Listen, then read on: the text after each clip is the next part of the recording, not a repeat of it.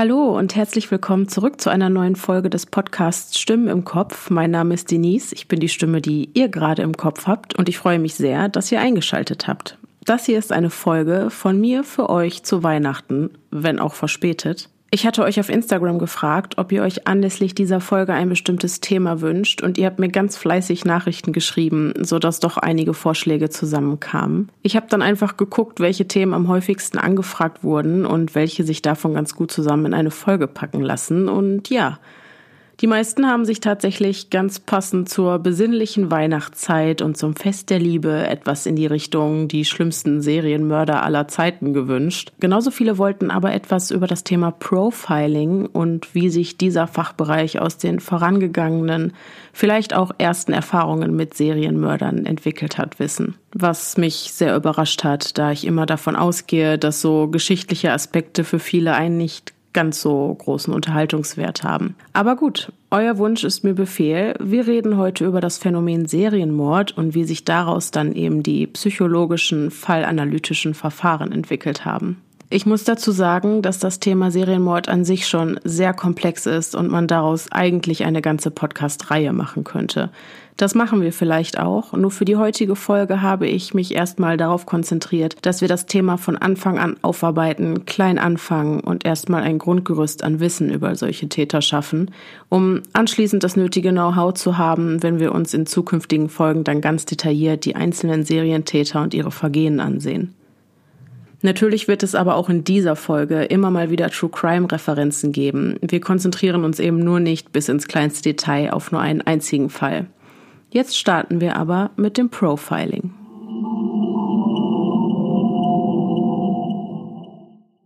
Was bedeutet das überhaupt? Profiling bedeutet zu Deutsch nichts anderes als Profilbildung, meint also nichts weiter als die Erstellung eines Täterprofils. Nach Cornelia Mussolf und Jens Hoffmann, beide sind Psychologen und die Autoren des Buches Täterprofile und Gewaltverbrechen, stellt ein Täterprofil eine umfangreiche Beschreibung eines noch nicht identifizierten Verbrechers dar, die aus der Rekonstruktion und Interpretation seines Verhaltens abgeleitet ist. Üblicherweise enthält ein Täterprofil Angaben über Geschlecht, Alter, Familienstand, Wohnort, Ausbildung und Beruf, mögliche Vorstrafen, Persönlichkeitsstruktur, Erscheinungsbild und eventuell über das prä- und postdeliktische Verhalten des Täters. Dabei ist dieser Begriff ganz strikt von der operativen Fallanalyse kurz OFA abzugrenzen. Laut BKA stellt diese nämlich im Gegensatz zum Täterprofil ein kriminalistisches Werkzeug dar, welches das Fallverständnis bei Tötungs- und sexuellen Gewaltdelikten sowie anderen Fällen von besonderer Bedeutung vertieft und das auf der Grundlage, und jetzt Achtung, objektiver Daten und möglichst umfassender Informationen zum Opfer. Das Ganze soll natürlich dazu beitragen, ermittlungsunterstützende Hinweise zu erarbeiten. Die OFA und das Täterprofil sind also nicht dasselbe. Das Täterprofil kann zum Beispiel nur eines von vielen Ergebnissen einer Fallanalyse sein, da ein Täterprofil ohne eine Fallanalyse undenkbar wäre. Im Gegensatz dazu ist es allerdings durchaus möglich, eine Fallanalyse ohne ein Täterprofil zu erstellen. Diese hochgestochenen Definitionen sind jetzt auf die Schnelle etwas schwierig zu verstehen, deswegen fasse ich einmal ganz profan zusammen. Eine Fallanalyse umfasst weitaus mehr als das Täterprofil. Die Erstellung eines solchen Profils stellt hier nämlich lediglich einen von vielen Arbeitsschritten dar. Im Rahmen der Fallanalyse stehen weitaus wichtigere Fragen im Vordergrund, zum Beispiel, was konkret passiert ist und wie der genaue Tatablauf war. Und um den Tatablauf rekonstruieren zu können, ist es zunächst einmal wichtig herauszufinden, wo der Täter zum Beispiel Spuren hinterlassen haben könnte. Ihr seht also, das Täterprofil ist nur ganz kleiner Teil eines riesigen Konstrukts. Das Rekonstruieren des Tathergangs ist außerdem Voraussetzung, um auf dieser Basis weitere Rückschlüsse auf das Verhalten des Täters, die Motivstruktur und die Täterpersönlichkeit ziehen zu können. Und genau das ist auch der Grund dafür, wieso die operative Fallanalyse ohne das Täterprofil auskommt, das Täterprofil jedoch nicht ohne die Fallanalyse. Es ist also nicht so wie in den großen Blockbustern oder Kriminalromanen, in denen ein geheimnisvoller Protagonist im Trenchcoat mit Hut und Pfeife den Tatort betritt und innerhalb von fünf Minuten sagen kann, suchen Sie einen Weißen, 1,83 groß, braune Augen, blonde Haare, ledig und vermutlich Bettnässer. Profiling, so wie es in den Medien gerne genannt wird, ist vielmehr eine Monate, ja wenn nicht sogar jahrelange, höchst aufwendige Teamarbeit. Und eben weil diese Fallanalysen eine so aufwendige, langwierige und damit auch kostspielige Sache sind, werden diese in der Regel nur bei Tötungs- und sexuellen Gewaltdelikten sowie anderen Fällen von besonderer Bedeutung, so wurde es in der Definition vom BKA beschrieben, hinzugezogen. Fälle von besonderer Bedeutung sind übrigens solche Fälle, die besonders komplex und ungewöhnlich zu sein scheinen.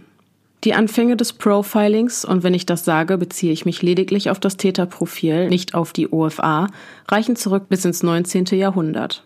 Nach meiner Recherche war Cesare Lombroso, ein italienischer Professor der gerichtlichen Medizin und Psychiatrie, der erste, der im Rahmen seiner Forschungen eine auf den Täter bezogene Perspektive einnahm und so die ersten rudimentären Tätertypologien entwickelte. 1930 veröffentlichte dann der Kriminalist W. Gacy im deutschen Kriminalpolizeiblatt eine Charakterstudie über den Vampir von Düsseldorf.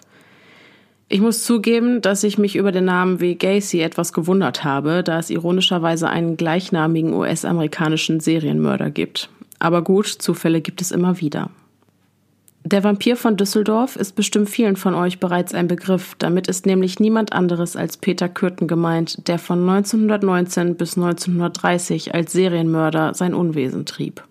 Aufgrund der immer weiter sinkenden Aufklärungsquote von Tötungsdelikten wurde 1970 dann vom FBI die sogenannte Behavioral Science Unit, kurz BSU, zur Erstellung psychologischer Täterprofile gegründet und darin liegt der Ursprung des modernen Profilings, so wie wir es heute kennen. In den darauffolgenden Jahren wurde das Fachgebiet des Profilings dann immer weiter ausgebaut. Die FBI-Kriminalisten John Douglas, Robert K. Ressler und Roy Hazelwood entwickelten Ende der 70er Jahre die ersten Tätertypologien und Kategorien und im Rahmen des Criminal Personality Research Projects wurden erstmals Interviews mit inhaftierten Serienmördern und später dann auch mit Sexualstraftätern durchgeführt. Mit dem Violent Crime Apprehension Program etablierte man erstmals eine computergestützte Datenbank mit Fakten über bekannt gewordene Mordfälle der ganzen USA. Und diese Datenbanken sind eben ganz besonders wichtig, um Parallelen zwischen Serienmorden zu erkennen, um die Einzeltaten dann auch als Serienmord identifizieren zu können. Wir kommen nun in die 80er Jahre und zu dieser Zeit ersuchte Deutschland und die Schweiz erstmals bei der BSU um Ermittlungshilfe in schwierigen Mordfällen.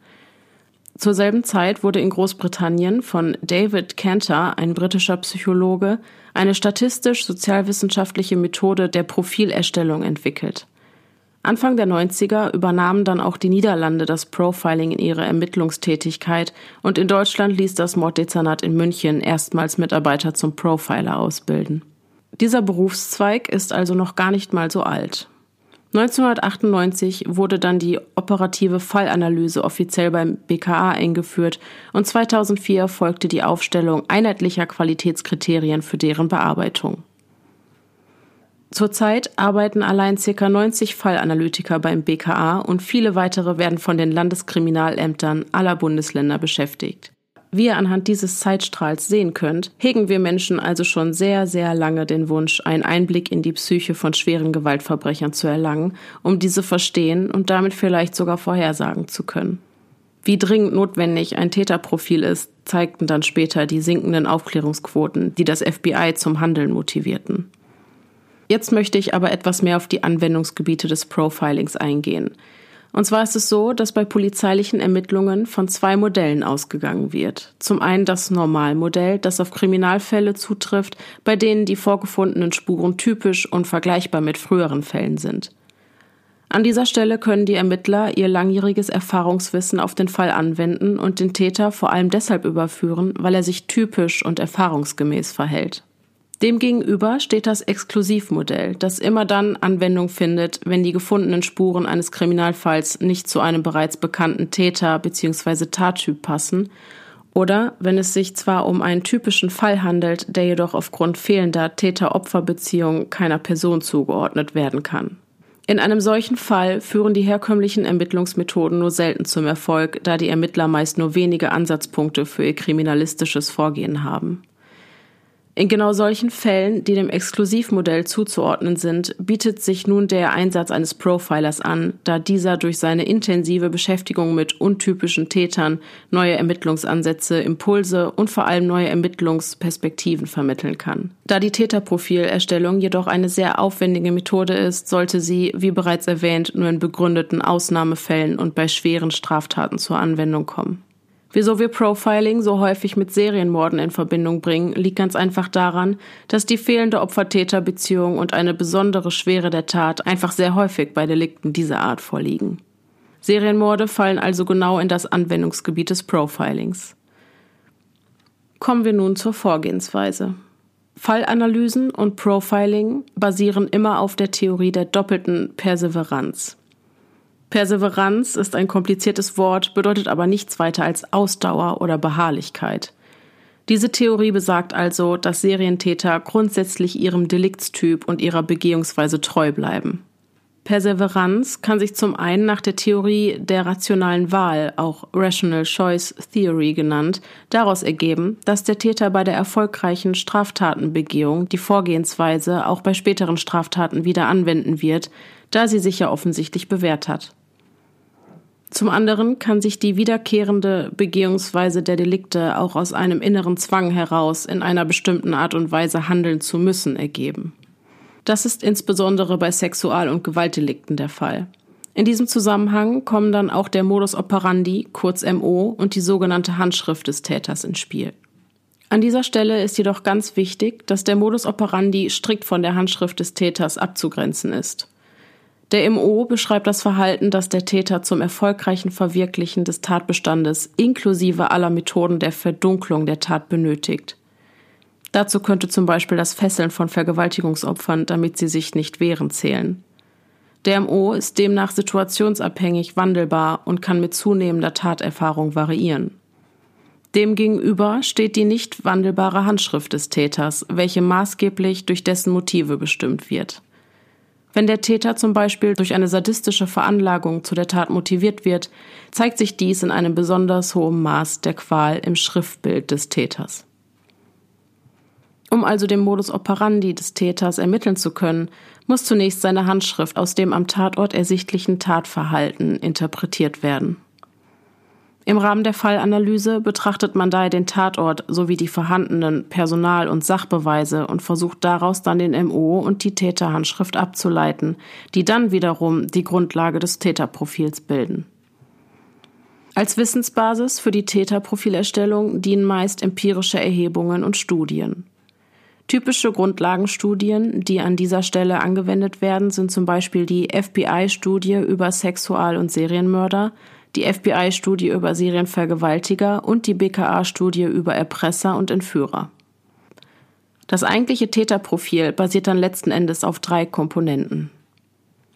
Zum einen aus dem Hintergrundwissen, welches aus der Berufserfahrung des Profilers sowie den empirischen Studien bzw. wissenschaftlichen Untersuchungen basiert. Bestandteil der zweiten Komponente ist die Anwendung theoretischer Modelle, wobei die Erkenntnisse verschiedenster Disziplinen genutzt werden. Des Weiteren existieren speziell für die Fallanalyse entwickelte Theoriemodelle, wie zum Beispiel das Modell der Bildung sogenannter Handlungssyndrome, um dadurch Rückschlüsse auf die Täterpersönlichkeit ziehen zu können. Außerdem werden Typologien verwendet, die als heuristische Ordnungssysteme dienen. Damit sind ganz einfache vorläufige Annahmen gemeint, von denen man sich neue Erkenntnisse erhofft. Diese Typologien sind allerdings nicht gerade unumstritten. Ich habe mir als Referenz einfach mal die Vergewaltiger-Typologie von Knight und Prentke angesehen, wo zwischen dem interpersonellen, dem narzisstischen, dem sadistischen sowie dem nicht sadistisch aggressiven Typ und dem Typ des pädophilen Lehrers unterschieden wird. Das Problem mit diesen Typologien ist einfach, dass Menschen zu vielfältig sind und es auch immer wieder die verschiedensten Mischformen gibt. Dementsprechend können diese aus den Typologien gezogenen Schlüsse auch niemals empirisch abgesichert werden. Menschen lassen sich halt nicht einfach so leicht in irgendwelche Schubladen stecken, weshalb diese stark vereinfachten und heuristischen Typen lediglich dazu geeignet sind, einen ersten Eindruck oder einen vereinfachten Überblick zu bekommen. Die Typologien werden angewendet, indem zunächst vom Tatort auf den Tätertypus und von diesem anschließend auf die Persönlichkeit des Täters geschlossen wird. Die dritte Komponente des Täterprofils ist das jeweilige Analyseverfahren, wobei sich hier ganz grob zwei methodische Richtungen unterscheiden lassen. Zum einen die induktive, streng empirisch sozialwissenschaftliche Herangehensweise, bei welcher statistische Daten die einzige Analysegrundlage bilden. Hier werden anhand von Vergleichsgruppen Wahrscheinlichkeitsurteile über die Täterpersönlichkeit gebildet. Zum anderen gibt es die deduktiv-qualitative Untersuchung des Einzelfalls, bei welcher Intuition und berufliche Erfahrung gefragt sind. Diese beiden Auffassungen stehen sich zwar methodisch gegenüber, sollen für eine effektive Fallanalyse jedoch kombiniert werden. Weitere Analyseverfahren sind zum einen natürlich die Psychoanalyse, die Hermeneutik, also vereinfacht gesagt die Symboldeutung, oder aber die Crime Scene Analysis des FBIs. Darüber hinaus gibt es noch viele weitere Analyseverfahren, aber das würde den Rahmen sprengen, deswegen belassen wir es jetzt einfach mal dabei. Zur Methodik des BKAs lässt sich noch sagen, dass dort der Begriff der operativen Fallanalyse verwendet wird, da nach dessen Ansicht ein Täterprofil nur vor dem Hintergrund der Gesamtbetrachtung des Kriminalfalls sinnvoll ist.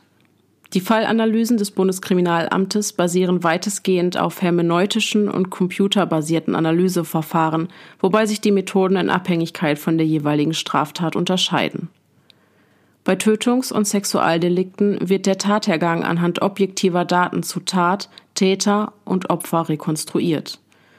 Liegt eine Erpressung oder ein erpresserischer Menschenraub vor, werden Analyseverfahren angewandt, die speziell vom BKA für solche Fälle entwickelt wurden. Im Falle von Serien- oder Wiederholungstaten findet eine vergleichende Fallanalyse statt, wobei computergestützte Datenbanken wie zum Beispiel Wiklas dazu beitragen, dass länderübergreifend Tatserien aus den Bereichen der Tötungs- und Sexualdelikte zusammengeführt werden. Somit können ungeklärte Taten bekannten Tätern zugeordnet werden. Eine operative Fallanalyse ist grundsätzlich Teamarbeit und wird beim BKA von mindestens drei Fallanalytikern durchgeführt. Man könnte jetzt noch viele weitere Stunden über das Profiling und die operative Fallanalyse sprechen. Da wir aber noch in das Phänomen Serienmord eintauchen wollen, würde ich es fürs Erste dabei belassen, weil das sonst für eine einzige Folge einfach den Rahmen sprengen würde. Ich bin aber während meiner Recherche noch auf so viel interessante Literatur zu diesem Thema gestoßen, die ich selbst im eigenen Interesse so oder so noch lesen möchte, so dass wir ganz bestimmt in zukünftigen Folgen immer mal wieder über die Art und Weise, wie Profiler eigentlich arbeiten, sprechen werden. Jetzt geht's aber erstmal weiter mit dem Serienmord.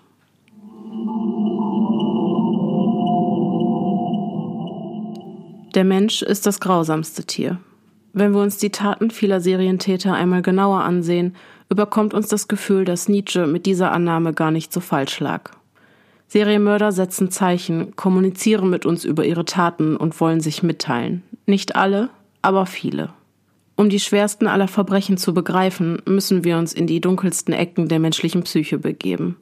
Indem wir in den Abgrund blicken, um diese Taten zu verstehen, leisten wir emotionale Schwerstarbeit. Ihr seid hiermit gewarnt. Diese Folge enthält Schilderungen von Gewalt, Tötungs- und Sexualdelikten.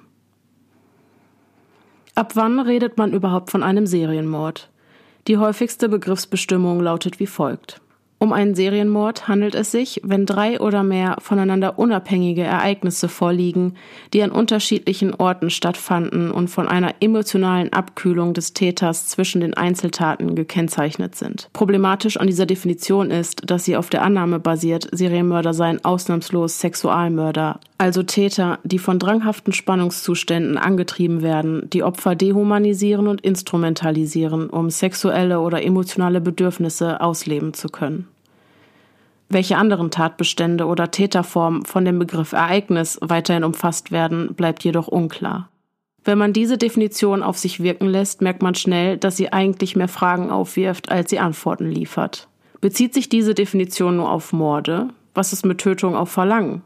Warum müssen die Serienmorde an unterschiedlichen Tatorten verübt werden? Was ist unter einer emotionalen Abkühlung zu verstehen? Wie genau sind diese Delikte zeitlich voneinander abzugrenzen? Kann jemand trotz Schuldunfähigkeit ein Serienmörder sein? Stefan Habort ist der Autor des Buches Das Hannibal-Syndrom, welches ich zwecks meiner Recherche gelesen habe und ebenfalls nicht zufrieden mit dieser Definition. Der führende Serienmordexperte hat es sich zur Aufgabe gemacht, diese Definition zu modifizieren und kam zu folgendem Ergebnis. Der voll oder vermindert schuldfähige Täter im Sinne des Paragraph 21 StGB begeht allein verantwortlich oder gemeinschaftlich mindestens drei vollendete vorsätzliche Tötungsdelikte, die von einem jeweils neuen feindseligen Tatenentschluss gekennzeichnet sind. Und diese Definition erlaubt tatsächlich eine Abgrenzung von anderen Tätern. Serienmorde hat es wahrscheinlich schon immer gegeben. Die vermutlich früheste Erwähnung dieses Begriffs findet sich allerdings im Fachaufsatz des Berliner Kriminalisten Ernst Gennert. Er war einer der erfolgreichsten Kriminalisten Deutschlands und begründete die erste Berliner Mordinspektion. 1929 bis 1930 leitete er die Ermittlungen gegen Peter Kürten, den Vampir von Düsseldorf, und im Rahmen dieser Ermittlungen schrieb er seine Erfahrungen nieder. 1930 veröffentlichte er die Publikation Die Düsseldorfer Sexualverbrechen und verwendete in seiner Aufzeichnung den bis dato noch unbekannten Begriff Serienmord. Erwiesen ist allerdings nicht, dass es sich dabei tatsächlich um den erstmaligen Gebrauch dieses Begriffs handelt.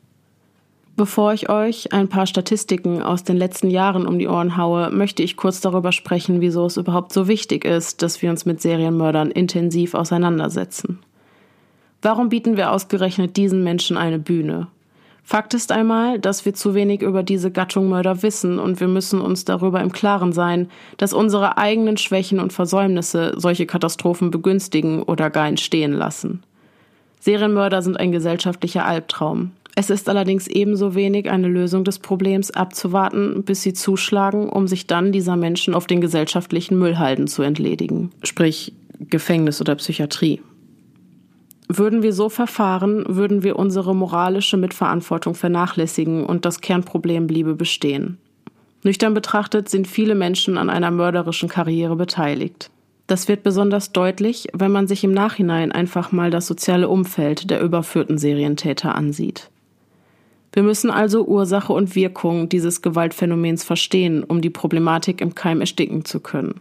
Prävention statt Reaktion wäre hier sicherlich der Schlüssel zum Erfolg. Mord in Serie ist ein globales Phänomen.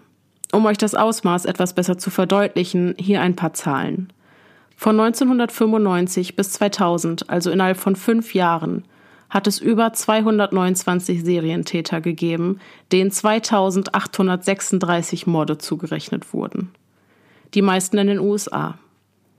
In Deutschland wurden zwischen 1945 und 2000 mit Ausnahme der DDR 67 Männer und 8 Frauen verurteilt, die für 421 Tötungsdelikte verantwortlich gemacht wurden. Mindestens 22 Mordserien mit 83 Opfern blieben ungeklärt. Bei weiteren 20 Männern besteht der dringende Tatverdacht, dass sie mindestens drei Menschen umgebracht haben. Ihnen konnte man allerdings nur zwei Morde sicher nachweisen. Weitere 91 Täter, die wegen zweifachen Raub- oder Sexualmordes und weiterer versuchter Tötungsdelikte verurteilt wurden, sind zusätzlich als potenzielle bzw. verhinderte Serienmörder einzustufen. Diese Täter sagen häufig von sich selbst, dass sie weitergemacht hätten, wenn man sie nicht überführt hätte. Fassen wir also zusammen, in den vergangenen 55 Jahren trachteten nachweislich 207 Täter ihren Opfern reihenweise nach dem Leben und bei diesen Zahlen bleiben diese unberücksichtigt, die dem typischen Persönlichkeits- und Verhaltensprofil des Serientäters entsprechen, dennoch nach ihrer ersten Tat verhaftet werden konnten. Eine serielle Tötungsbereitschaft und das Verlangen sind unter unseren Mitmenschen also häufiger anzutreffen, als es uns die Statistiken weismachen wollen. Deutschland belegt übrigens in Europa, was diesen Deliktbereich betrifft, einen Spitzenplatz und seit 65 steigen die Zahlen kontinuierlich. Und genau deswegen ist es so wichtig, dass wir uns mit diesen Menschen auseinandersetzen, um ihr Verhalten verstehen und voraussagen zu können, um rechtzeitig einzugreifen und Schlimmeres zu verhindern. Welche Arten an Serienmördern gibt es? Man unterscheidet insgesamt sechs Prototypen. Erstens die Serien-Sexualmörder. Darunter fallen solche Täter, deren Handlungen vor, während oder nach dem Tötungsakt eine sexuelle oder sexualisierte Komponente enthalten. Sexualisierte Komponenten können zum Beispiel sein Vergewaltigung, sonstiger vitaler oder postmortaler Missbrauch, Folterung, aber auch das Herausschneiden von Geschlechtsteilen. Wie genau die Sexual- oder Gewaltakte durchgeführt werden und welchen Stellenwert sie haben, ist individuell und variiert von Täter zu Täter. Die Motivation zu solchen Taten wird häufig von sexuellen oder gewaltbezogenen Visionen und Obsessionen getragen. Ein Beispiel für diese Visionen liefert ein Zitat von Martin Wimmer, der in Bremen zwischen 1987 und 1989 reihenweise Sexarbeiterinnen brutal ermordete. Er sagte in einem Interview, ich habe mir vorgestellt, eine Schwangere zu töten und ihr den Bauch aufzuschneiden. Alle Namen in dieser Folge wurden übrigens zum Schutz der Persönlichkeitsrechte geändert. Den Tätern geht es dabei häufig nicht nur um Sexualität, vielmehr gieren sie nach vollkommener Kontrolle über ihre Opfer und ergötzen sich an ihrem Leiden. Sexuelle Handlungen werden in diesem Sinne häufig instrumentalisiert, da sie die intimste Form der totalen Ermächtigung sind. So sagte Hans Schnabel, der 75, eine 12, eine 16 und eine 28-Jährige erstach und verstümmelte und ebenfalls von solchen Fantasien beherrscht wurde, ein alleinstehendes Haus und ein im Keller gefangen gehaltenes Objekt. Das Besitzen eines Objekts steigert die sexuelle Lust. Ich stoße dem Objekt das Messer ins Herz und zerschneide es mit Rasierklingen. Dann das endgültige Besitzen, der Tod. Die Ohnmacht des Opfers ist also die Allmacht des Täters. Neben diesen Tätern gibt es aber auch solche, die von psychopathologischen und soziologischen Bedingungsfaktoren geprägt werden. Sie stammen überwiegend aus Familien mit aggressiven Verhaltensmustern und erheblich gestörten Eltern-Kind-Beziehungen. In diesen Verhältnissen wird geschimpft, gedroht, geschlagen und gedemütigt. Diesen Tätern geht es weniger um die Befriedigung sexueller Bedürfnisse. Ihre Motive sind vielschichtig. Es können die Reduktion aufgestauter Aggressionen, Verzweiflung, Angst sowie Wut und Hassgefühle, insbesondere Frauen gegenüber, verursacht durch ein gestörtes Verhältnis zur Mutter eine Rolle spielen. Die Mutter-Kind-Beziehung wird meistens dadurch geprägt, dass die Mutter Gewalt durch den Vater gegen das Kind geschehen lässt oder das Kind selbst misshandelt. Das charakteropathische Profil der Täter, damit ist das Profil der erworbenen Persönlichkeitsstörungen der Täter gemeint, wird dabei häufig geprägt von Infantilität, emotionaler Labilität, egoistisch-egozentrischen, aber auch narzisstischen Grundhaltungen und Minderwertigkeitsgefühlen. Die Ursache der eigenen Destruktivität, die sich in allgemeiner Kontaktarmut, insbesondere zum anderen Geschlecht, innerer Unruhe, fortschreitender Verwahrlosung und dissozialem Verhalten manifestiert, werden von den Tätern verdrängt und münden schließlich nach wiederholten sexuellen Versagenserlebnissen, allgemeiner Zurückweisung und missglückten Beziehungen in versteckter Feindseligkeit. Tatauslösend ist schließlich die Aktualisierung eines bereitliegenden und dauerhaften Konfliktpotenzials. Die destruktiven Gefühle, die im Inneren des Täters schlummern, sind also eine tickende Zeitbombe. Angehörige dieses Prototyps ziehen nicht einfach los, um zu morden. Sie geraten in Konfliktsituationen, die sie aufgrund ihrer Erfahrungen nicht ertragen können oder wollen. Ihre Lösung ist brachiale Gewalt, die Vernichtung des Opfers. Nach diesem Prinzip handelte zum Beispiel auch Armin Nischig. Der 28-jährige Schlachthofarbeiter erdrosselte zwischen 1983 und 1987 in Kiel und Umgebung drei Prostituierte und eine Anhalterin. Die Frauen tun lieb und schön zu einem, wenn sie von einem Geld erwarten können. Hinter dem Rücken wird man dann von ihnen betrogen. Deswegen habe ich oft eine Hasskappe geschoben und wenn dann wieder so eine Situation kam, habe ich die Beherrschung verloren und bin ihnen an den Hals gegangen. In solchen Fällen ist der Tatablauf im Gegensatz zu den klassischen Seriensexualmördern weniger ritualisiert und die Opferauswahl erscheint eher beliebig zu sein. Die Tat an sich ist kein lustvoller Akt, sondern unmittelbare Folge ungebremster aggressiver Impulse.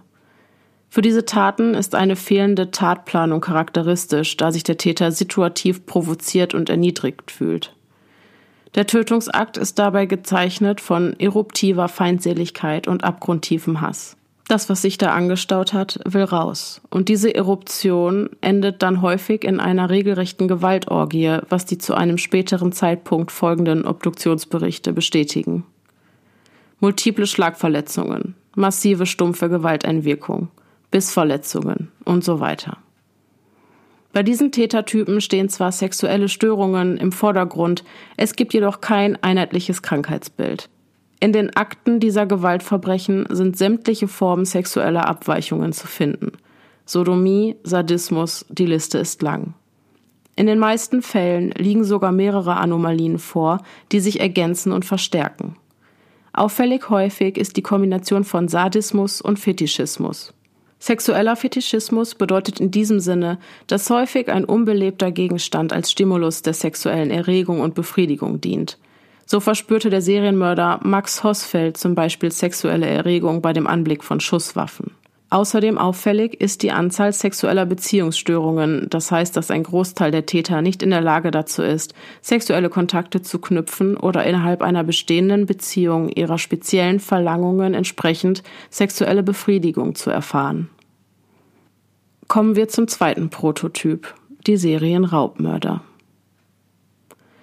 Diese Täter morden ausschließlich aus Habgier. Die Opfer werden umgebracht, weil sie sich wehren, weil sie dem Täter im Weg sind, weil sie ihn später identifizieren könnten. Diese Mörder töten pragmatisch, emotionslos und kaltblütig. Ihre Taten sind vom grenzenlosen Egoismus geprägt. So zum Beispiel Mitte der 80er Jahre im Großraum Stuttgart.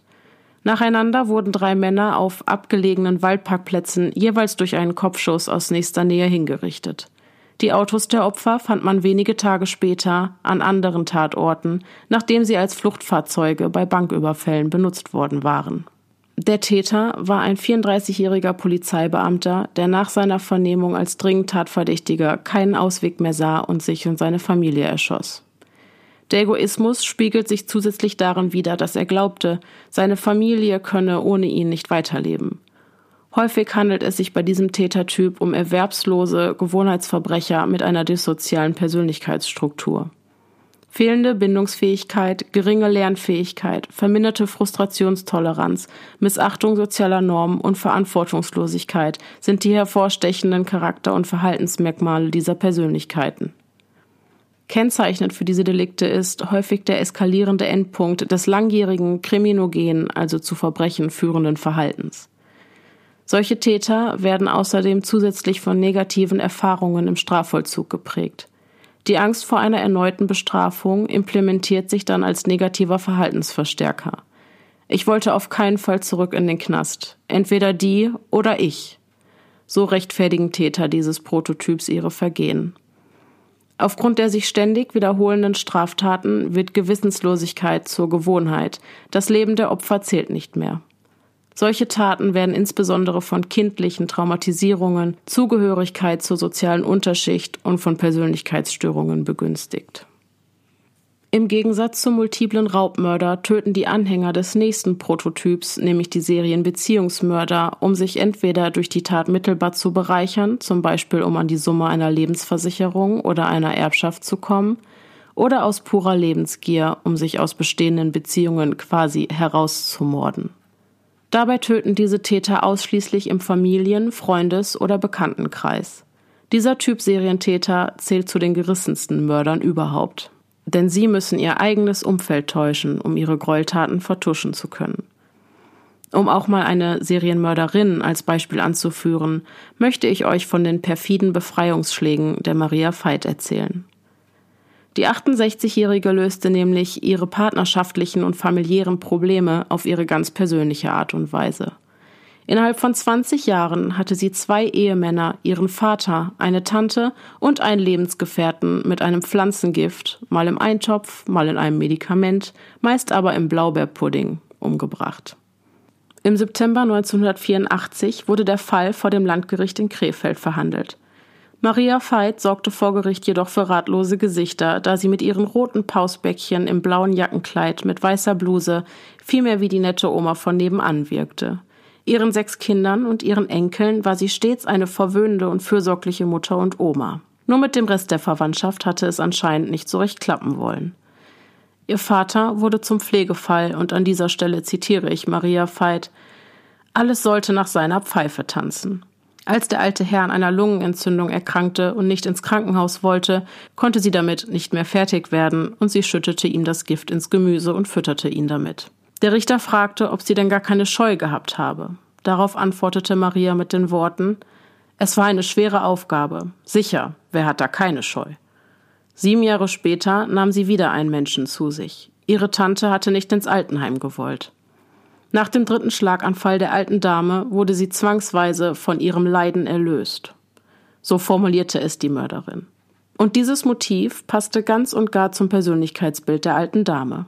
Sie hatte nämlich in der Vergangenheit einer Bekannten gegenüber erwähnt, dass es schon ganz gut gewesen sei, dass bei Hitler die alten Opas und Krüppel vergast wurden. Diese Aussage veranschaulicht, glaube ich, ganz gut, aus welchem Holz solche Mörder geschnitzt sind. Nachdem Maria Veit ihren Ehemann vergiftet hatte, räumte sie wenig später auch ihren Lebensgefährten aus dem Weg. Der hatte so viele Fehler, konnte die Finger nicht bei sich halten, wenn er andere Frauen sah. Das war doch kein Leben. Auch ihr nächstes Opfer, ihr zweiter Ehemann, hatte es sich mit ihr verscherzt. An ihm störte sie das viele Herumreisen und seine Gläubigkeit. Morgens, mittags, abends beten. Es war nicht mehr mein Haus, sondern Gottes Haus. Zwei Tage nach seiner Rückkehr von einer seiner Reisen gab sie ihm ebenfalls reichlich Tropfen aus der blauen Flasche. Ich war das Herumreisen leid, wollte zu Hause bleiben. Vor Gericht versuchte sie ihre mörderische Gesinnung zu rechtfertigen. Ich hatte immer großes Pech im Leben, musste viel einstecken.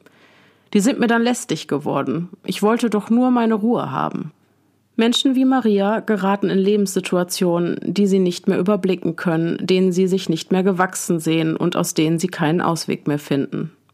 Wenn der Verursacher allzu unbequem wird, wird nicht diskutiert, sondern eliminiert. Solche Täter sind häufig sozial gut integriert und bis zum ersten Mord nie straffällig geworden.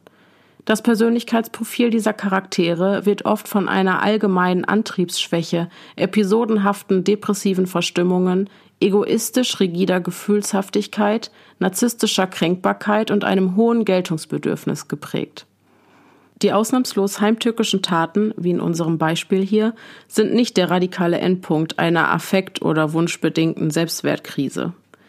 Vielmehr sind sie eingebettet in kognitive, von seelischer Zerrissenheit gekennzeichneten Entscheidungsprozesse.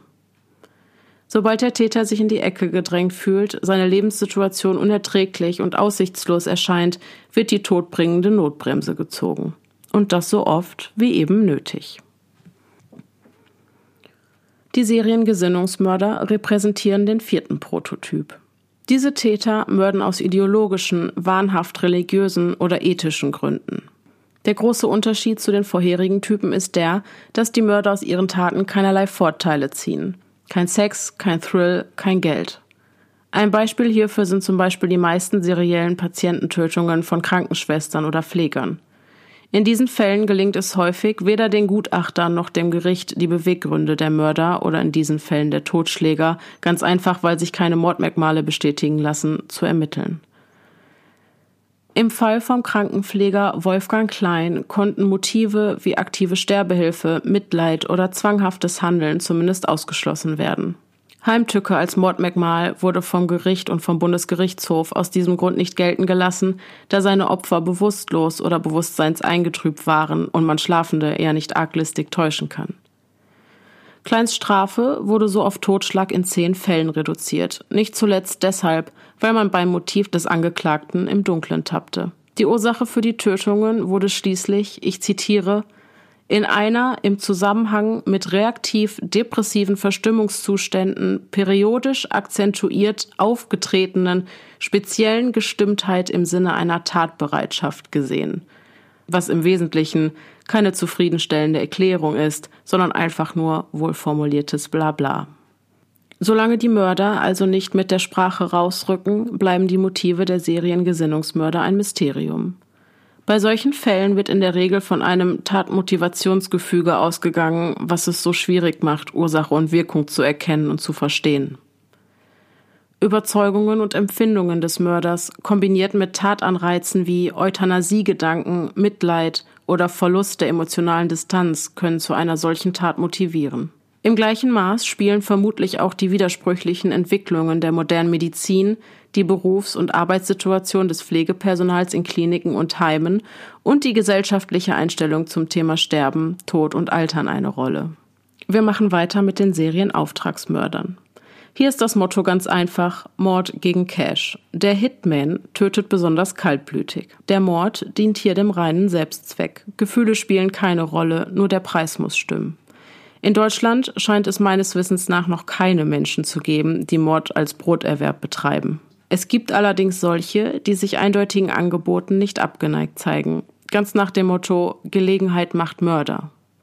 Ein gutes Beispiel für diesen Prototyp ist der St. Pauli-Killer, der Mitte der 80er Jahre seinen fünf Opfern mit einem Revolver in den Kopf schoss. Den Befehl dazu hatte der 37-Jährige im Zuge von Macht- und Positionskämpfen aus dem Sumpf des Rotlichtmilieus bekommen. Serielle Auftragsmorde werden allerdings nicht nur von Tätern des Geldes wegen ausgeführt, sondern auch aufgrund eines persönlichen Abhängigkeitsverhältnisses. Diese toxischen Beziehungen entwickeln sich besonders gut in professionellen, organisierten Verbrecherstrukturen. Ein solcher Mord liegt vor, wenn zum Beispiel ein Bandenchef einer seiner Schützlinge beauftragt, einen Kleindealer aus dem Weg zu räumen. Manchmal genügen eben auch deutliche Worte, um einen Killer in Marsch zu setzen. Wir kommen zum sechsten und damit auch zum letzten Prototyp, dem Seriendispositionsmörder. Sein Motivspektrum ist breit gefächert. Der Tatentschluss wird von unterschiedlichen, sich stetig verändernden Bedürfnissen dominiert. Der 26-jährige Neonazi Dietmar Lindner aus Gladbeck mordete nach diesem Motto. Am 17. Juli 1995 erdrosselte er in einem Waldgelände im Sauerland eine 26-jährige. Am 3. Februar, nur ein Jahr später, stach er mit 91 Messerstichen eine ihm flüchtig bekannte 23-jährige in Bergisch Gladbeck nieder. Beide Opfer hatte er zuvor vergewaltigt. Anderthalb Monate darauf erschoss er dann in Dorsten einen gleichaltrigen Sinnesgenossen. Das Motiv Rachsucht. Wie beliebig diese Täter andere Menschen töten, belegen ihre Selbsterkenntnisse. Ich nahm mir, was ich wollte. Wenn ich ein Problem hatte, habe ich es auf meine Weise gelöst. Besser einen umbringen, als selbst zu leiden. Aus diesen Zitaten geht ebenfalls hervor, wie unberechenbar diese Gattung Mörder ist. Durch das breit gefächerte Motivspektrum sind vor allem diese Täter schwer zu fassen, da keine Tatausführung der anderen gleicht und sich so keine Verbindungen zwischen den Taten und zum Täter herstellen lassen. Seriendispositionsmörder sind also der Profiler Supergau sozusagen. Wenn wir jetzt einmal die aus diesen Prototypen resultierenden Persönlichkeits- und Verhaltensmerkmale, die bei drei von vier Tätern vorliegen, zusammenfassen, ergeben sich daraus das Bild des typischen Serientäters in Deutschland.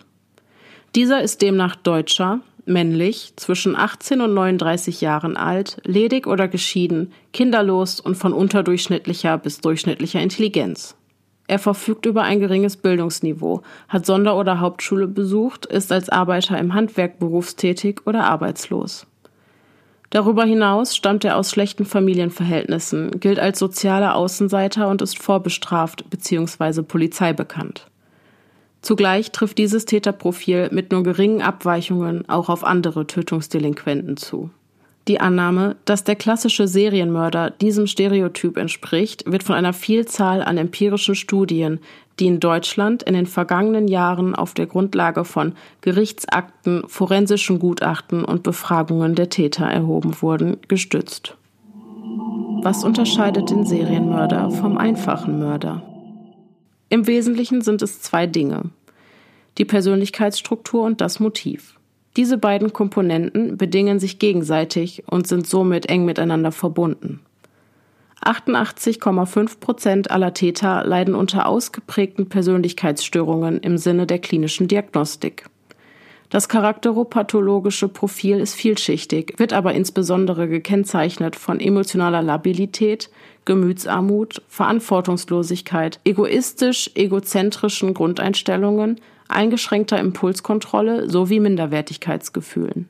Diese mentalen Eigenarten bilden den fruchtbaren Nährboden, auf dem mörderisches Gedankengut prächtig gedeihen kann. Die sich dort langsam entwickelnden abnormen Grundhaltungen und diffusen Bedürfnisse sind jedoch stets von der Individualität des Betroffenen geprägt. Der vom Täter er und gelebte Verzicht, der sich je nach Prototyp auf andere Bedürfnisse bezieht, bildet über die Jahre das Motiv. Chronische Mörder töten überwiegend strategisch, nicht wie andere Täter im Affekt oder Alkoholrausch. Ihre Gedankenwelt wird bestimmt von ihrer immer weiter steigenden Tötungsbereitschaft. Mord wird für viele Täter zum einzigen Lebensinhalt. Das ist übrigens der Grund dafür, dass Serienmörder im Gegensatz zu anderen Erscheinungsformen der Tötungsdelinquenten in acht von zehn Fällen Opfer wählen, die dem Täter vollkommen fremd sind. Die mörderischen Gewohnheiten werden durch drei Komponenten gefestigt, die psychologischen, emotionalen oder kognitiven Ursprungs sind und den Täter initiativ werden lassen. Wiederholungsdrang, Wiederholungsreiz und Wiederholungsnotwendigkeit. Jeder Täter ist auf eine dieser dominanten Teilkräfte fixiert, verinnerlicht sie und akzeptiert sie schließlich als seine oberste Handlungsmaxime. Die Betroffenen können oder wollen sich von nun an nicht mehr von diesem richtungsweisenden Maßstab lösen. Zu Tatwiederholungen kommt es in der Regel deshalb, weil die zu den Gewalttaten führende psychische, sexuelle, emotionale, finanzielle, soziale oder sonstige Grundproblematik nur vorübergehend gemildert wird, ansonsten jedoch bestehen bleibt und immer wieder neue Tatanreize produziert. Vor allem dieses Merkmal macht den entscheidenden Unterschied und es kennzeichnet für den seriellen Mord in all seinen Erscheinungsformen. Wie erschaffe ich einen Mörder? Widmen wir uns der Frage, wie Menschen zu Mördern werden. Neurologische Untersuchungen von Serienmördern zeigen häufig eine biologisch-psychopathologische Konstellation, die sich aus einer abnormen Verkleinerung der Hirnkammern, die sogenannte Mikroventrikulie, und einer damit einhergehenden Affektstörung zusammensetzt. Eine solche Affektstörung äußert sich in von der Norm abweichenden Veränderungen in der Ansprechbarkeit und in der Äußerung emotionaler Empfindungen. Diese Symptome begründen eine abnorme gefühlshafte Interpretation bzw. Assoziation von Erregungszuständen, was dazu führen kann, dass einprägsame Sinneseindrücke, zum Beispiel das Miterleben einer Schlachtung, zunächst als diffuse emotionale Stimulationen empfunden werden und dadurch nicht ordnungsgemäß emotional bewertet oder eingeordnet werden können. Ein Beispiel hierfür liefert Robert Siegmann, der in den 60er Jahren mehrere junge Frauen quälte und ermordete. Es wurde geschnitten, es wurde gesägt, es floss Blut. Und auch bei ihm konnte eine Mikroventrikulie diagnostiziert werden. Schon seine frühesten sexuellen Erinnerungen enthielten sadistische Fantasien, lange bevor er seine eigene genitale Sexualität wahrnahm. Die Ursache dafür fand sich in seiner Vergangenheit. Bereits in seiner frühesten Kindheit sah er beim Schlachten und Zerlegen von Schweinen zu. Er erinnerte sich in einem Interview noch sehr genau an das erste Mal zurück und wie groß der Schreck und die Aufregung über diese Erfahrung war. Zum Zeitpunkt seiner ersten Schlachtung war er gerade einmal sieben Jahre alt. Später fand er jedoch Freude am Schlachten, auch wenn er sich daran nie aktiv beteiligte, sondern immer nur zusah. Und genau hier wird deutlich, dass die grausamen Szenen einer Schlachtung in Roberts Kopf offensichtlich nicht auf diese Weise emotional bewertet wurden, wie es bei der Allgemeinheit der Fall gewesen wäre. Er war jedenfalls zunehmend fasziniert von dem Anblick und fieberte anstehenden Hausschlachtungen regelrecht entgegen. Später beschäftigte ihn das Schlachten auch in seiner Fantasie.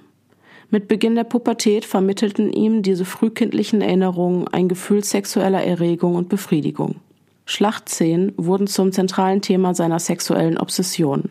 Bald darauf ersetzte er die Schweine in seiner Fantasie durch junge Mädchen. Und der Rest ist Geschichte. Ihr seht also, dass frühkindlich erworbene Hirnschädigungen das Fundament für derartig bizarre Fehlentwicklungen bilden können. In sieben von acht Fällen konnten bei sadistisch veranlagten Serienmördern in neurologischen Gutachten gleichartige hirnregressive, also sich zurückbildende Anomalien festgestellt werden, die mit Symptomen wie Affektlosigkeit, Erregungszuständen, Aggressivität, kognitiven Beeinträchtigungen und Denkstörungen einhergehen. Amerikanische Studien, die in einer vergleichenden Analyse je 13 Lustmörder, Sadisten und einfache Totschläger mit Hilfe eines Computertomographen untersuchten, zeigten, dass sowohl die multiplen Mörder als auch die Sadisten zu 30 Prozent pathologische Veränderungen des rechtsseitigen Temporallappens aufwiesen. Bei Einfachmördern zeigte sich diese Abnormität in keinem Fall. Jüngere deutsche Studien belegten ebenfalls solche Tendenzen, wonach abnorme Hirnveränderungen bei Sexualmördern überproportional häufig diagnostiziert werden konnten. Diese zerebralen Dysfunktionen werden häufig durch Infektionskrankheiten der Mutter, Geburtstraumen oder Hirnhautentzündungen hervorgerufen.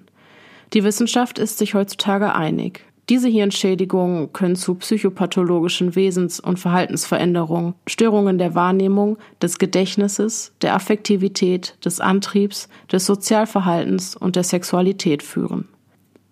Dennoch dürfen diese neurologischen Krankheitsbilder nicht ohne weiteres als ausschließliche Bedingungsfaktoren für das gezeigte extrem abnorme Verhalten gelten, da die überwiegende Anzahl an Patienten keine sadistischen Fantasien entwickeln, geschweige denn zu Serienmördern werden.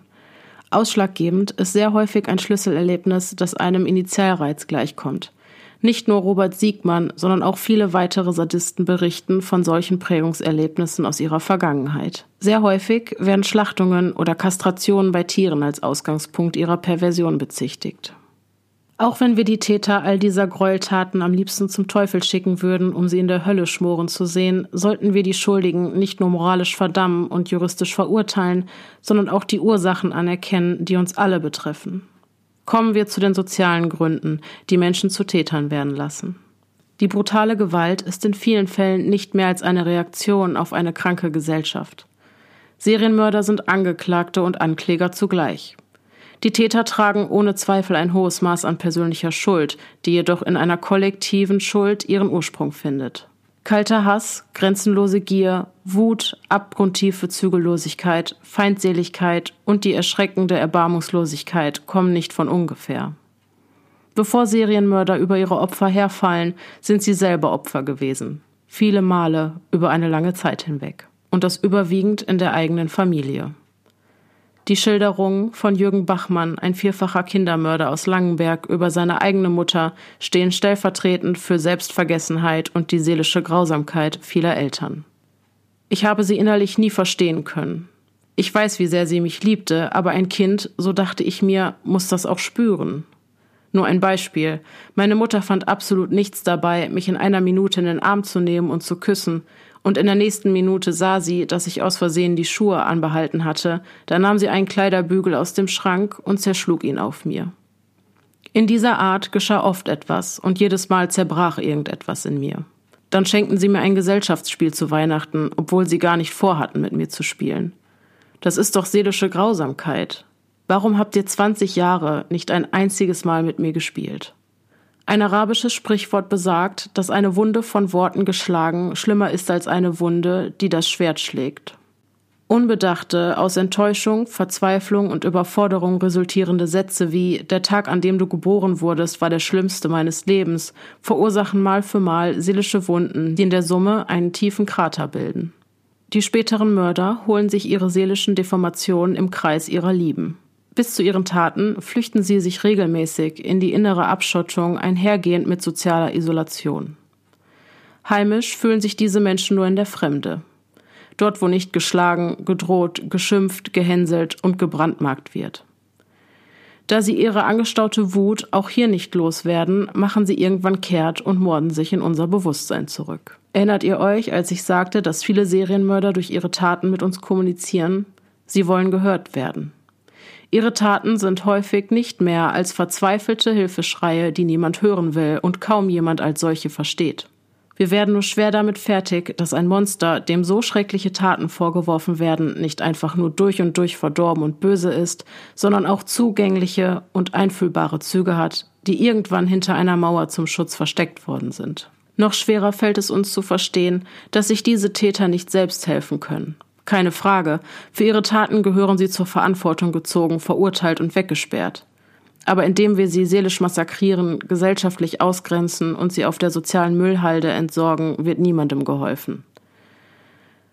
Wenn man sich unsere Gesellschaft ansieht, muss man feststellen, dass das Phänomen Serienmord gut in unsere Zeit passt. Die sozialen und seelischen Probleme unserer hochtechnisierten Einweggesellschaft verarbeiten diese Täter in ihren Verbrechen.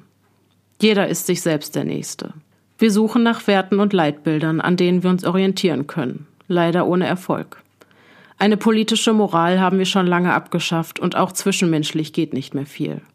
Beziehungen werden gesammelt wie Muscheln am Strand und Scheidungen werden zum Tagesgeschäft. Die Menschen werden sich fremd. Mit Glück grüßen wir noch unsere Nachbarn. Mehr aber auch nicht. Der Fernseher läuft ununterbrochen und Bilder auf unseren Smartphones ersetzen das gesprochene Wort. Jeder dritte Deutsche, und die Tendenz ist steigend, ist im Laufe seines Lebens mindestens einmal bei einem Psychiater. Stress, Burnout, Depression. Wir hasten in Supermärkten hektisch aneinander vorbei, wortlos, kein Blickkontakt. Im Zeitalter der Globalisierung sitzen wir vor unseren Computern und durchsuchen das Netz. Hier gibt es das, wonach sich viele Menschen zu sehen scheinen. Reichlich Anonymität. Es macht den Anschein, als hätten wir eine Welt erschaffen, in der wir uns nicht mehr viel zu sagen haben, in der wir uns fremd geworden sind. und in der nicht nur die Mörder dieser Welt sich nicht mehr zurechtfinden. In den unmenschlichen Taten von Serienmördern steht also auch viel über uns selbst geschrieben oder zumindest über unsere Gesellschaft. Sie versinnbildlichen unsere eigene Unzulänglichkeit und an dieser Stelle ist es wichtig, dass wir daraus lernen. Auch wenn wir nicht rückgängig machen, was bereits geschehen ist, so lassen sich vielleicht viele in der Zukunft liegende Morde dadurch verhindern, dass wir anfangen, an unserem Miteinander zu arbeiten. Von der Fantasie zum ritualisierten Mord. Jetzt wissen wir, wie aus Menschen Mörder werden. Lasst uns also darüber reden, wie aus der Idee vom Töten ein planmäßiges Ritual entsteht und nach welchen Kriterien die Peiniger ihre Opfer wählen. Verlangen macht erfinderisch und viele Mörder töten nach Plan. Daraus resultiert ein Blutbad, wie es dem anderen gleicht. Solche Täter zelebrieren die Gewalt, indem sie ihre Morde arrangieren, fast wie bei einem Ritual. Die morbiden Fantasien nähren die Lust am Morden, gelangen ins Bewusstsein, beeinflussen die Planung und formen schlussendlich den Tötungsakt. Nur die planmäßige Durchführung dieses Rituals garantiert den maximalen Genuss und die Befriedigung der Triebe. Die Vorgehensweise von solchen Mördern ist also regelgebunden und verpflichtend. Während manche Täter auf bestimmte Mordwerkzeuge oder gleichartige Verletzungshandlungen fixiert sind, gibt es auch solche, die bestimmte Opfertypen bevorzugen. So schrieb Jürgen Bachmann, der Jungenmörder aus Langenberg, 1967 seinem Gutachter, es gab für mich überhaupt kein Halten mehr, wenn ich einen Jungen sah, auf den meine Neigung ansprach. Worauf es mir bei dem Äußeren ankam? Ich will es Ihnen kurz sagen. Ungefähr acht bis dreizehn oder vierzehn Jahre, schlank, möglichst dunkle Haarfarbe, dunkle Augen und was in dem Alter eigentlich immer zutrifft, vor allem die Haut. Die zarte, weiche Haut. Es ist also kein Zufall, wenn sämtliche Opfer ein und demselben Profil entsprechen. Für den vierfachen Mädchen- und Frauenmörder Hans Schnabel galt ähnliches. Sie mussten lange blonde Haare haben. Dann haben sie mich wie magnetisch angezogen. Ich hatte dann einfach keine Ruhe mehr. Die Opfer müssen also in das Drehbuch des Täters passen. In Schnabels Wohnung hatte man außerdem ein ganzes Adressenarsenal junger Frauen gefunden, die alle seinem Opfertyp entsprachen. Blonde Haare bis zu den Schultern oder länger. So spezifische Verhaltensmuster erleichtern natürlich das Erkennen einer Mordserie ungemein. Das ritualisierte Töten ist jedoch nicht so weit verbreitet, wie häufig behauptet wird.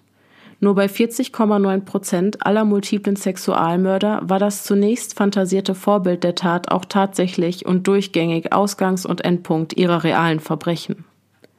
Ein ebenfalls interessantes Phänomen, das bei seriellen Tötungsdelikten jedoch selten zu beobachten ist, ist der chiffrierte Mord. Hier findet ein psychodynamischer Verschiebungsprozess statt, bei dem unbewältigte feindselige Gefühle des Täters bewusst oder unbewusst auf andere Personen projiziert werden. Die Opfer werden von den Tätern also als eine Art Sündenbock instrumentalisiert, der beim Angreifer das bereitliegende Konfliktpotenzial aktualisiert.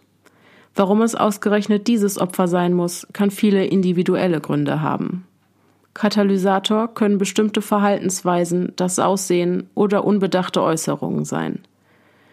Die über die Jahre angestauten Emotionen wie Wut und Hass seitens des Täters resultieren häufig aus langjährigen Beziehungen, die er selbst als erniedrigend, kränkend oder demütigend empfand, aber aufgrund seiner pathologischen Persönlichkeitsstruktur nicht verarbeiten konnte. Die aus diesen Beziehungen resultierenden Probleme werden nur heruntergeschluckt. Innerhalb solcher toxischen Beziehungen verhindern häufig starke Verlustängste und eine tiefe emotionale Bindung an den Aggressor ein Ausbrechen aus dieser Symbiose. Denn trotz der emotionalen Qualen, die diese Verbindung mit sich bringt, ist in der Regel Liebe im Spiel. Die nicht ausgetragenen Konflikte bilden somit über die Zeit ein stetig wachsendes Aggressionspotenzial, welches in abgrundtiefer Feindseligkeit und in einigen Fällen zur Ermordung eines Dritten führt. Diese chiffrierten Tötungen sind im Wesentlichen auf ein episodenhaftes Versagen der Impulskontrolle zurückzuführen und werden vielfach von destruktiv-sadistischen Tatelementen durchdrungen. Voraussetzungen für ein solches Ereignis sind tatzeitnahe Versagenserlebnisse, Zurückweisungen oder depressive Verstimmungszustände. Manfred Gerlach erdrosselte insgesamt drei Frauen. Der 21-Jährige beschrieb seine Empfindungen unmittelbar vor den Tötungsakten wie folgt. Das kam eigentlich von innen raus. Da war so ein Kribbeln. Das war kein rationaler Entschluss, irgendwas aus dem Unterbewusstsein. Dieses Kribbeln im Bauch war eher unangenehm, weil es eigentlich nicht meinem Typ entspricht, dass ich mich nicht beherrschen kann. Ich kann diesem Drang nicht entgegenwirken, habe dabei eine Ohnmacht gegenüber mir selbst gespürt. Einige Zeit später, bei der psychiatrischen Exploration, kam schließlich Licht ins Dunkel. Was der Täter zunächst als Zwangshandlung deklariert hatte, entpuppte sich später als die Projektion seiner Freundin, die ihn zuvor über einen längeren Zeitraum hinweg betrogen und gedemütigt hatte, auf andere Frauen. Im Moment des Würgens haben mir die Opfer nicht leid getan, hinterher aber schon. Für mich waren die Opfer quasi Ersatzobjekte. Ich war in ständiger Spannung, konnte das, was geschehen war, nicht verdrängen. Schließlich wollte ich meine ungezügelten Aggressionen nicht länger zurückhalten und begann zu töten. Ich habe dabei eine ungeheure Wut verspürt. Auf meine Freundin. Warum er seine Freundin selbst, die schließlich Ursprung allen Übels war, verschonte, erklärte er wie folgt. Ich habe sie gleichzeitig aber auch sehr geliebt. Ich hätte ihr nie etwas antun können. Das hängt mit der starken gefühlsmäßigen Bindung zusammen, mit dem Zugehörigkeitsgefühl zu ihr. Was die Zeitabstände zwischen den Taten betrifft, lässt sich immer wieder beobachten, dass sich der Mordrhythmus insbesondere bei Sexualmördern verkürzt. Dass diese Hypothese besonders auf Seriensexualmörder zutrifft, liegt ganz einfach daran, dass ihre Taten von einem sadistischen Erlebnishintergrund dominiert werden. Zwischen erster und zweiter Tat vergehen durchschnittlich 28 Monate. Bis zur dritten sind es nur noch sechs und die vierte Tat folgt meist nach nur drei Monaten. Warum die Täter in solchen Fällen in immer kürzer werdenden Abständen nach neuen Opfern verlangen, ist einfach zu erklären. Der erste Mord prägt die Tat. Der Täter ist schockiert und irritiert, dass er zu einem solchen Vergehen tatsächlich fähig ist. In manchen Fällen kann es unmittelbar nach der Tat sogar zu einer dissoziativen Amnesie auf Seiten des Mörders kommen. Dabei löst sich quasi ein Teil des Gehirns vom anderen, wodurch traumatische Erfahrungen dem Bewusstsein nicht weiter zugänglich sind. Das mörderische Vergnügen wird also in dieser Phase zunächst von Selbstzweifeln getrübt. Parallel verinnerlicht der Täter aber auch immer mehr, dass er einen Weg gefunden hat, sein Verlangen zu befriedigen und das unmittelbar und real. Schlussendlich siegt die Begierde über die Vernunft. Eine weitere Tat kann zunächst noch dadurch verhindert werden, dass der Mörder seine Tat gedanklich nacherleben und so viele Male auskosten kann. Ein Täter benutzt Trophäen, um sich zu inspirieren und zu stimulieren. Das können Haare, Kleidungsstücke, Schmuck oder auch Körperteile des Opfers sein. Im Laufe der Zeit sind aber auch diese Fantasien ausgereizt und bringen den seelischen Spannungszuständen keine Erleichterung mehr. Der Thrill fehlt, wodurch der Tötungsdrang wieder stärker wird. Zusätzlich wird das Verlangen nach einem neuen Opfer durch die Erfahrung, nicht mehr auf ein imaginäres Morden angewiesen zu sein, verstärkt. Die Erinnerungen an die Tat haben nun also gänzlich ihren Erlebnisreiz verloren und die einst so kostbaren Trophäen sind nutzlos. Je häufiger ein Mörder tötet, desto stumpfer werden seine träumerischen Nachempfindungen der Tat. Die Phasen der Entspannung werden kürzer, der Täter stumpft ab und die Vergehen häufen sich. Ein inhaftierter Serienmörder, der zwischen 1962 und 1966 vier Kinder in Langenberg regelrecht massakrierte, beschrieb diesen Entwicklungszyklus einmal wie folgt. Nach der ersten Tat kam eine lange Pause. Ich hatte einen Schock gekriegt und habe mich redlich bemüht, davon loszukommen. Aber nach ein paar Monaten kam es wieder und ich habe wieder angefangen zu suchen. Ab diesem Zeitpunkt war ich jede Woche auf Tour. Serienmörder sind lernfähig. Spätestens nach der zweiten Tat, die sie ohne Konsequenzen begehen können, werden sie selbstbewusster. Die Angst, von der Polizei überführt zu werden, lässt nach und verliert ihren bedrohlichen Charakter. Erich Hapschick, der Mitte der 80er Jahre fünf Jungen zu Tode folterte, beschrieb seine Empfindungen mit den Worten Ich war zuerst ganz überrascht, dass mich die Polizei nicht abgeholt hatte. Ich hatte gedacht, dass die gleich am nächsten Tag kommen würden. Und dann habe ich mir überlegt, welche Möglichkeiten die überhaupt hatten. Mit der Zeit wurde ich meiner Sache so immer sicherer. Diese Erfahrungswerte führen also dazu, dass die Hemmschwelle, eine weitere Tat zu begehen, zunehmend sinkt und im Endstadium dann vollständig ausgeblendet wird. Im Gegenteil, viele Mörder fühlen sich nach ihren ersten Taten so sicher, dass die erfolglosen Ermittlungen der Polizei ihnen das Gefühl der Überlegenheit vermitteln. Die nicht überführten Täter genießen das Katz-und-Maus-Spiel in vollen Zügen und möchten herausfinden, wie weit sie noch gehen können. Bei den übrigen nicht sexuell motivierten Tötungsdelikten verkürzt sich lediglich bei jedem zweiten Täter der Mordrhythmus. Ausschlaggebend dafür ist die Motivstruktur. Täter, die situativ, konfliktgebunden und aggressionsgeleitet morden, unterwerfen sich keinem bewusstseinsdominanten Tötungsverlangen. Sie werden von Außenreizen stimuliert und explodieren regelrecht während der Tat. Diese Täter kreieren keine in einem Verbrechen mündenden Situationen und suchen auch nicht gezielt nach ihren Opfern. Bei ihnen treten bereits bereitstehende, ungelöste seelische Konflikte in den Vordergrund, werden handlungsbestimmt und enden bei maximaler Tatbereitschaft in der Verwirklichung eines Tatbestandes. Bei diesen Tätern fehlt außerdem das erotische Nachempfinden der Tat. Der Mord selbst wird zwar als rauschhaft erlebt, dient aber nur als Ventil, um aufgestaute Aggressionen abzulassen. Zu einer Wiederholungstat kommt es also immer nur dann, wenn sich eine vergleichbare Krisensituation anbahnt, die eine erneute affektive Entgleisung des Täters zur Folge hat. Das alles sind also die Gründe dafür, dass der Mordrhythmus mit der Ausnahme von Serien-Sexualmorden sehr häufig beliebig ist und keinen Gesetzmäßigkeiten unterliegt. Die Retrospektive der Täter. Oft sind die Täter selbst nicht in der Lage, ihre Gefühlswelten, die zum Zeitpunkt der Taten von einem hochexplosiven Gefühlsmix aus Lust, Frust, Wut und Hass beherrscht werden, zu erklären. Fritz Honka ermordete und zerstückelte im Zeitraum von 1970 bis 1975 insgesamt vier Frauen. Den Befehl dazu habe er nach eigenen Aussagen von Jack the Ripper höchstpersönlich erhalten. In einer seiner zahlreichen Vernehmungen stammelte er, das alles geschah aus Zwang. Da kam wieder dieses Dröhnen. Ich sollte sie umbringen und zerstückeln. Nein, ich sollte sie gleich zerstückeln. Ich habe die Serien über Jack the Ripper in verschiedenen Zeitungen vor 1979 gelesen. Als ich die Berichte gelesen hatte, war ich unheimlich erregt. Ich hatte in mir ein eigenartiges Gefühl, das ich vorher noch nie hatte. Dass ich bisher von meiner Verfolgung durch Jack the Ripper nichts gesagt habe, liegt daran, dass ich Angst hatte, ich werde ausgelacht. Den Ermittlern war klar, dass es sich bei den Befehlen von Jack the Ripper nur um ein nachgeschobenes Hilfsmittel handelte, was Honker benötigte, um auszudrücken, was unaussprechlich war. Auf diese Weise können Täter ihre grausamen Taten sich selbst gegenüber verfremden und sich der eigenen Verantwortung für ihr Handeln entziehen. Häufig wird unterstellt, dass insbesondere sexuell motivierte Serienmörder ihre Taten gleichartig begehen und dabei einen speziellen Modus operandi erkennen lassen. Nochmal kurz zur Wiederholung. Der Modus operandi enthält all die den Tatverlauf charakterisierenden, phänotypischen Merkmale, die Ausdruck einer rationalen, erfolgreichen Strategie sind. Deutsche Serienmörder haben eine Tendenz zu gleichen Tatbegehungsweisen. Dabei befinden sich die Tatorte meistens innerhalb einer 30 Kilometer Zone. Es werden überwiegend identische oder artverwandte Tötungsmethoden angewandt. Die Opfer sind in der Regel gleichgeschlechtlich und die Art und Weise der Leichenbeseitigung bleibt ähnlich. Es sind dennoch auch gravierende Abweichungen festzustellen, die nicht außer Acht zu lassen sind. Für diese Abweichungen sind die Lernprozesse und Erfahrungen der Täter ausschlaggebend, die zu sich verändernden Verhaltensweisen vor, während und nach den Taten führen. Hier habt ihr den direkten Vergleich. Tat 1. Das Opfer wird bedroht, überfallen und mit den eigenen Kleidungsstücken erdrosselt.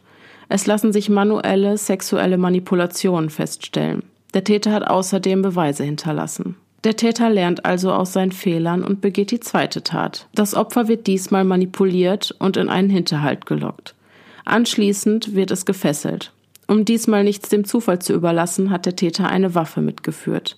Durch die Obduktion kann eine vollendete Vergewaltigung nachgewiesen werden. Alle Beweise am Tatort wurden vernichtet. Ihr seht also ein und derselbe Täter, aber kein einheitlicher Modus operandi. Wer ist der perfekte Mörder?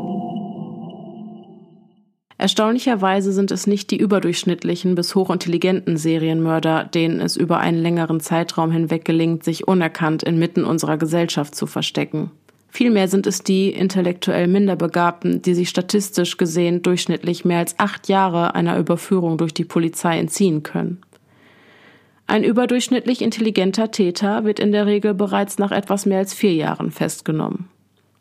Perfekte Verbrechen haben also nicht zwingend etwas mit einem hohen Intelligenzquotienten zu tun. Erfolg wird vielmehr durch Attribute wie Dreistigkeit, eine große Klappe und Verschlagenheit garantiert.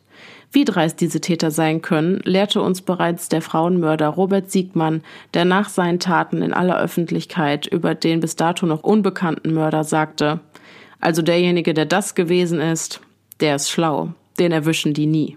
Als ein Bekannter Siegmann in einer Kneipe fragte, ob etwas an den Gerüchten dran sei, dass er etwas mit den Morden zu tun habe, entgegnete er ganz scheinheilig So etwas traust du mir zu? Ich gehe morgen zur Polizei und zeig dich an. Sein Freund entschuldigte sich daraufhin umgehend und das Thema war gegessen. Es wird davon ausgegangen, dass diese Täter so schwer zu fassen sind, weil sie sich voll und ganz von ihren Instinkten leiten lassen und man ihnen, gerade wegen ihrer Intelligenzminderung, solche Taten nicht zutraut. Wir sehen also, dass der perfekte Serienmörder keinesfalls dem klischeehaften Bild eines hochintelligenten Hannibal Lecters entspricht. Die Vernehmung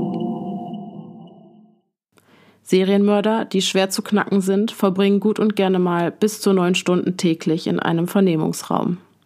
Und das über Wochen.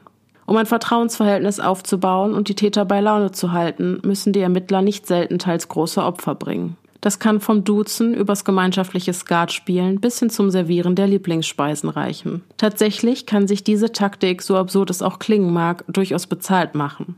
So zum Beispiel beim Kannibalen von Duisburg. Die Ermittler gewannen nach langen Bemühungen endlich sein Vertrauen und er gewährte ihnen im Gegenzug dafür immer tiefere Einblicke in seine Beweggründe, bis er schließlich 14 Morde, die er von 1955 bis 1976 begangen haben wollte, gestand. Im Laufe der Vernehmungen mussten die Beamten allerdings immer wieder ausgetauscht werden, da die Beamten nach einer Weile die Grenzen ihrer Leidensfähigkeit erreicht hatten. Es ist zermürbend, sich einem Menschen gegenüber freundschaftlich zu zeigen, während er ohne Zurückhaltung seine seelischen Abartigkeiten offenbart. Die Geständnisse eines Mörders. Einige Täter wollen sogar gefasst werden, allerdings stellt sich nur die Minderheit freiwillig der Polizei. So zum Beispiel der Ripper von Bremen.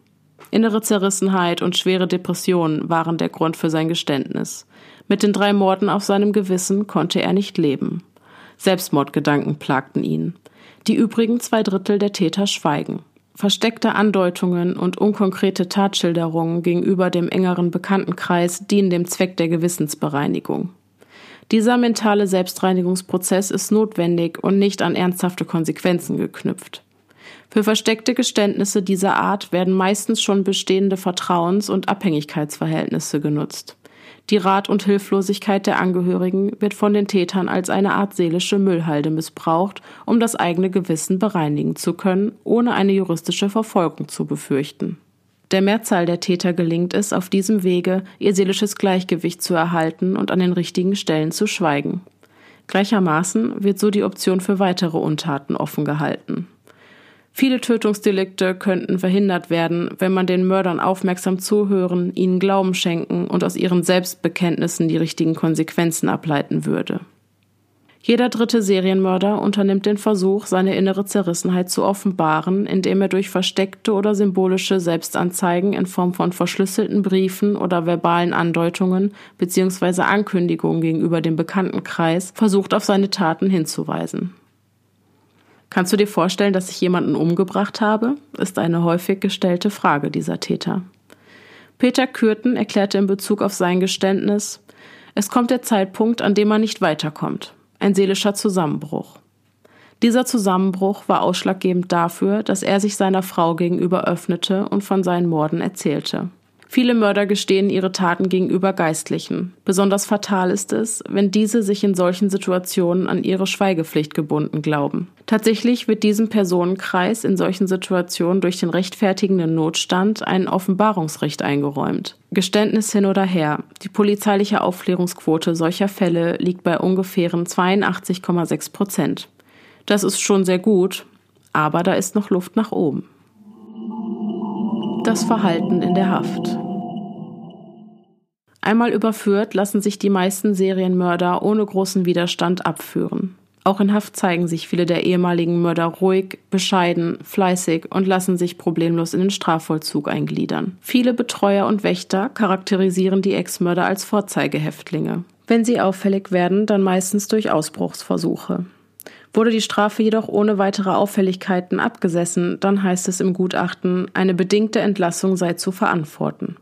Der Täter sei nicht mehr die Persönlichkeit, der drei Menschen zum Opfer gefallen sind. Kaum in Freiheit holen die dunklen Schatten ihrer Vergangenheit die Täter bedauerlicherweise häufig wieder ein. Wie tief der Drang zum Töten in der Persönlichkeit dieser Täter verankert ist, ist für die Gutachter meist schwer zu beurteilen. Die wenigsten Mörder zeigen sich, was ihr Innerstes betrifft, so offen wie der selbsternannte Menschenjäger Thorsten Rupp. Schon vor seiner Verurteilung stellte er selbst die vernichtende Prognose. Im Grunde genommen schlummert in mir eine Gefahr, das ist mir bewusst. Ich kann auch nicht sagen, wenn ihr mich rauslasst, wird es nicht mehr passieren. Ganz im Gegenteil. Bevor Straftäter also voreilig zurück in unsere Gesellschaft integriert werden, sollte man sich Drohungen dieser Art besser noch einmal in Erinnerung rufen.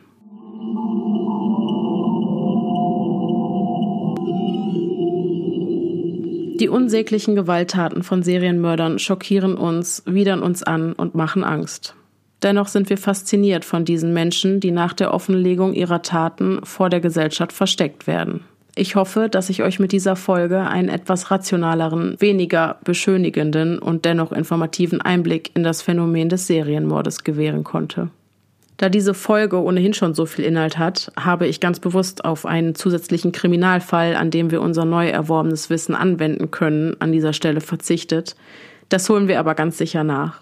Wie gesagt, Serienmord ist ein so komplexes Themengebiet, da haben wir sicher nicht zum letzten Mal drüber gesprochen. Ihr könnt mir gerne schreiben, welchen Serienmord wir uns dann in Zukunft genauer ansehen sollen. Ich muss nur direkt vorab sagen, dass die Möglichkeiten hier etwas beschränkt sind. Das liegt ganz einfach daran, dass nur ganz wenige Mörder sich bereit erklären, ausführliche Gespräche mit Psychologen und Kriminalisten über ihre Beweggründe und ihr Innerstes zu führen, was ja auch nachvollziehbar ist.